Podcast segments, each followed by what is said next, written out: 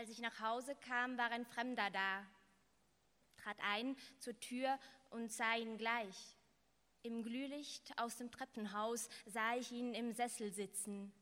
Auf meinem Sessel dachte ich da nichts anderes sonst. Und so gesagt, nun zugegeben, ist das schon seltsam, das und dämlich, dass das alles ist, was man da denkt, dass das alles ist, was ich da dacht, wenn man selbst nach Hause kommt und ein Fremder da sitzt. Und dann auch das, auch das war seltsam, gebe ich zu, dass ich da als sei es wie sonst, von den Schultern meinen Mantel streifte und vom Kopf mein Hütchen Fliederfarben, nur die Schuhe ließ ich an und die Tür geöffnet hinter mir und ich knipste am Schalter für Licht im Flur. Und seltsam war dann wohl auch das, er, der auf dem Sessel saß, der blieb da sitzen da zuckte leicht, als Licht anging, aber sitzen blieb da, wo er war. Und ich im Licht, da konnte ich sehen, wie groß da war, wie groß gewachsen, riesenhaft geradezu. Und das im Sitzen.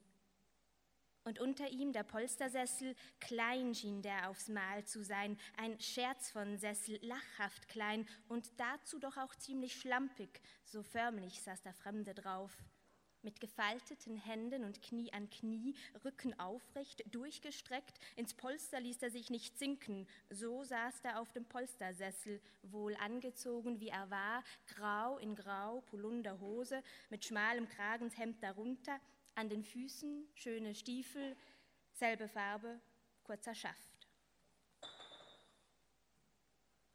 Jetzt kann man sagen, Mädel, ach, lauf da doch raus flieh fort, nur rasch aus der Tür, dem Tor einen Fremden zu Haus, na, fürcht den doch. Und ich sag, habe ich so ja auch geglaubt, dass man sowas fürchten wird. Ich nehme auch an, hätte der Fremde, der da war, riesenhaft bis hoch zur Stirn sich nicht gar förmlich hingesetzt und nicht auch aus den Augen geschaut, als wär, wie heißt's, der sah so aus, als wäre es zu viel. Allein schon aus den Augen schauen bei der Last seiner Lider und Wimpernkränzchen und das auf dem Brösel von Sessel sitzend, ohne sich im Licht zu rühren. Der sprang nicht auf, kaum war ich da, um mir gleich auf gleich am Hals zu drehen. Hätte sich's anders zugetragen, daran habe ich auch gedacht dass einer wie hier zu finden ist, wo er gar nicht hingehört, dass sich einer, weiß nicht wann, niederlässt auf fremden Polstern und sitzen bleibt auf diesen Polstern, bis man dann nach Hause kommt, ist eine von zwei Varianten. Die andere von den Varianten, dass einer, den man gar nicht kennt, an den eigenen Fersen klebt, dass einer also Schritt auf Schritt sich anschließt auf dem Weg nach Haus so hätte sich's auch ereignen können. Wie hätte ich mich da gefürchtet? Hätte sich einer angeschlossen, um Schritt auf Schritt nach mir zu gehen, ich hätte mir bald schon ausgemalt, wie's wär, wird er bald vorgeprescht, den Abstand zwischen uns verkürzen und in Sekunden schon verkehren, von letzten Metern zwischen uns zum zweifelhaften Zusammenkommen. Drum erwartet zu werden von dem Fremden oder von ihm heimbegleitet, da war es mir na, lieber, erwartet zu werden, ohne dass ich davon wusste. Und ich wurde ja so nicht so erwartet, so sieht man es doch auf keinen ab. Hätte ich's auf einen abgesehen, auf dem Sessel säß ich nicht, na, so dämlich bin ich nicht, den sieht man gleich noch in der Tür. Mir scheint, das wäre nicht, wie ich's wollt. Hätte ich's auf einen abgesehen, ich hätte den Hausherrn heimgekehrt, na von hinten angestürmt, hätte dem na eins gebumst mit dem Spazierstock oder Bräter. Wer sowas plant, stellt sich nicht aus, wie es bei mir der Fremde tat. Der saß da, nun nicht wie ein grober Übeltäter, eher wie ein gramer Vater, kommt das Kind zu spät nach Haus. Und darum glaube ich, Hätte sich's anders zugetragen, wäre ein anderer da gewesen, statt ähm, des Riesen, der da war. Ich hätte mich doch sehr gefürchtet, wäre sehr bald hinausgeflohen, aus der Tür und dem Tor fort und weg, vielleicht mit Schreien, auch wenn ich gegen Riesenbeine nicht sehr weit gekommen wäre. Aber was rede ich vom Schreien, was rede ich vom Fliehen? Ich glaube ja auch, das hätte gebumst noch vorm Geschrei, hätte der's drauf angelegt. Aber das hat er nicht, wie er da saß und wieder schaute aus den Augen, hab's jetzt wohl genug erklärt, war der eben nicht zu fürchten und ich gefasst und kein Geschrei. Guten Abend, sagte ich, und hinter mir schloss ich die Tür. Er wollte nicht, wie ich beschrieb, mit Gurgelgriff an meinen Hals. Was er aber anderes wollte, na, das wusste ich nicht zu sagen, weil er es mich nicht wissen ließ. Er schwieg, der Riese, abendlang, auf jede Frage, jeden Vorschlag, aber eins ums andere, erst war's so. Eingetreten, Türe zu und endlich aus den Schuhen gestiegen, ging ich auf den Riesen zu, zwei Schritte nur, dann blieb ich stehen. Fremd habe ich mich da gefühlt, vor meinem Sessel mit dem Fremden, wie nur zu Besuch und nicht zu Haus. Vielleicht blieb ich grad darum stehen, weil das Gefühl mir verbot, mich hinzusetzen gegenüber auf das Sofa, wenn er mich nicht darum bat. Und da stand ich dann, sprach, langer Tag, und stand da noch, als ich ihn fragte, darf ich fragen, wer Sie sind? Kaum war es gefragt, war es mir nicht recht, als wäre es vermessen, das zu fragen, wo er es doch war, der mich empfing, auch wenn ich ja im Grunde wusste, mein Zuhause, ich darf das fragen, das ist, was man wissen darf, wenn man zu Hause auf Fremde trifft.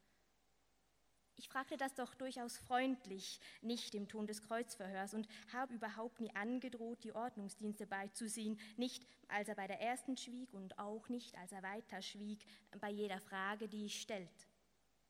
Ich fragte weiter, also doch, als mir dämmert, ich geb's zu, den Fremden hier nicht zu befragen, das wäre seltsam, also los. Und so fragte ich ihn, was nahe lag, und dann nach dem, was ferner lag, und äugte nun, ob sich was tut, ob sich was regt, ein weiteres Zucken, Augen schließen. Wie heißen Sie? Woher sind Sie? Warum bitte sind Sie hier? Hat Sie jemand hergesandt? Wie haben Sie es hereingeschafft? Wie geht's weiter? Gibt es Pläne? Hängt von Ihnen etwas ab? Erwartet man Sie? Wo wartet man? Vermisst Sie keiner? Sucht Sie keiner? Meine Güte, sucht man Sie? Polizeilich, privat oder im Betrieb? Verstecken Sie sich? Sind Sie bedroht? Haben Sie Schmerzen, Hunger, Allergien? Kann ich helfen? Jemand anderes? Gibt es was, das Sie belastet? Sagen Sie, sind Sie auf Reisen? Haben Sie Gepäck dabei? Wo ist das denn eingestellt? In einem Schließfach? Wann läuft es aus? Finden Sie es nicht auch zu teuer, was so ein Schließfach heute kostet? Brauchen Sie denn etwa Geld? Glauben Sie, ich hätte welches? Wenn Sie hier finden, teilen wir es? Das alles habe ich ihn gefragt, wie ich also vor ihm stand. Weiterhin stand ich vor ihm, beim Stehen ließ sich sein und bleiben, wagt weitere Schritte aber vor. Und jede Frage wurde dann leichter, nur ergiebig war nicht eine. Gleich, was ich ihn höflich fragte, schweigend blieb der fremde Riese, das und völlig regungsfrei. Ich glaube, auf zehn ging es zu, als mir Fragen fehlten und mit den Fragen zuvertrauen, dass er sich noch regen wird, brächte ich Frage um Frage vor. Auf zehn ging es zu, als ich einsehen mochte, nicht was ich fragte und nicht wie wird dran was ändern, nahm ich an, dass er schwieg und weiter schwieg. Und also kurz entschied auf zehn, dann sei das so, dann sei es drum, für heute ist genug gefragt. Und dann war es so. Es war ja zehn und ich, kaum schwieg ich, kaum war ich nicht mehr sehr beschäftigt drauf zu schauen, tut sich was. Zugegeben, erstmal hungrig, dass ich also aus dem Eisschrank mir, nur mir ein Fruchtmark griff. Ich weiß drum, dass sich's nicht gehört, allein zu speisen vor Besuch. Aber ich hatte gefragt, ob er Hunger habe, kaum hatte ich mich nach Schmerz erkundigt, nach dringend Dingen fragte ich ja, und er hat da, befragt nach Hunger, wie bei jeder anderen Frage, nichts gesagt und nichts getan, nicht geschnaubt und nicht gezuckt, mit keinem Finger angezeigt, dass da nun ja Bedarf bestand. Und ich wäre schön blöd, von vorn zu fragen, angefangen mit dem Namen und bei Steuern aufgehört, nur weil vielleicht, das wäre ja denkbar, nach Ablauf dreier langen Stunden die eine oder andere Frage ihm dann doch den Finger rührt. Das gäbe doch eine lange Nacht, überhaupt ein langes Fragen, nur um den Fremden, der hier saß, in angebrachten Zeitabständen auf alles, was er brauchen könnte und alles, was ihn wohl betrifft, erneut und nochmals zu befragen und ihm damit anzubieten, auf eins davon zu reagieren. Ich aß also allein zu Abend im Stehen vor ihm, nicht sehr behaglich, nicht manierlich, aber angebrachter, dachte ich, als insgeheimlich in der Küche am rausgegriffenen Mark zu löffeln. stand dann da mit leerem Becher, mit blank gelutschtem Silberlöffel, rieb mir meine müden Augen und sagte schließlich augenreibend, ich gehe jetzt schlafen. Und da gerade, ich führe das aus. Ich gehe jetzt schlafen, sagte ich, und dann eine Silbe mehr. Weshalb ich tat, das weiß ich nicht, nicht was ich dachte, was bezweckte. Ich wähne nichts, weil für mich feststand, ich gehe jetzt schlafen, sei es wie es will. Aber statt sodann nah fortzugehen, blieb ich stehen für eine Silbe. Und wie erwähnt, weiß nicht weshalb, ich weiß nur also, dass ich's tat. Ich gehe jetzt schlafen. Ja? Das sagte ich, das fragte ich, zuletzt dann so war es eine Frage, obwohl ich wusste, dass nun alles weitere Fragen nichts bezweckte und nicht wird. Aber oh, da regt er sich. Da regte er sich zuletzt dann doch und nickte, nickte zweimal langsam, beinahe sah aus, als fürchte der, was anderes wäre nicht zumutbar, mir nicht, hier nicht, jetzt auf gleich nicht, dass mir noch zum Fürchten wurd, eben doch und spät dann doch und ausgerechnet, als da zustimmt, nachdem mir nichts zum Fürchten war, nicht, dass er da war und da saß. Der gab mir also, unerwartet, mit seinem Nicken zu verstehen, dass es gut hieß, einverstanden, würde ich nun schlafen gehen wenn ich es auf Anhieb auch verstand, ich sah den an und der zurück, der mit eben diesen Augen und ich vermutig wie die Salzsäulen und konnte das glauben, was geschah, als er nochmal auf ein drittes meinen Gang zu Bett benickte. Da trat ich ab, mechanisch bald, und dann mechanisch durch den Raum und mechanisch drüben rein, zog mich aus, legte mich hin, halb zugedeckt lag ich im Bett und da dann wach. Ich fürchtete nicht, dass er folgen wird, nicht sogleich und auch nicht nachts, dach nicht dran, nicht für Sekunden die Tür zu schließen, zu verstellen, mit der Kommode rangeschoben oder mit dem Bügelbrett. Lag nicht wach aus Furcht, Entsetzen, einmal mehr nicht eben nicht. Ich lag wach in Überlegung um den Riesenkreis der Kopf, wer er war und warum hier, warum er schwieg und ausgerechnet auf die eine Frage ansprang, die für mich doch keine war. Dacht mir aus den vielen Fragen, wie aus seinem langen Schweigen, wer er sein könnte, ein Geflohener, ein Verstoßener, doch dacht's zu seinen Gunsten mir. Konnt mir denken, ein Versehen, wie man einen, wie er's war, leicht und gründlich missverstand. So lag ich wach, den Kopf in Kreisen und wurde erst daraus rausgerissen, als ich hörte, der erhebt sich, dass er dann das Bad betrat und Leis die Türe schloss. Ich weiß noch, ich fand's arg erleichternd, dass einer wie er auch pinkeln muss. Ich zögerte schließlich an der Tür, hergerichtet fürs Büro rauszutreten und zu gehen wie jeden Morgen, jeden Tag. Zögernd sah ich zu dem Riesen, der auf meinem Sessel saß und nur stumm zu mir zurücksah, als ich sagte, ich muss los bin um sieben wieder da. Und als die Tür schon offen stand, als ich beinahe gehen wollte, zog's mich doch nochmal zurück.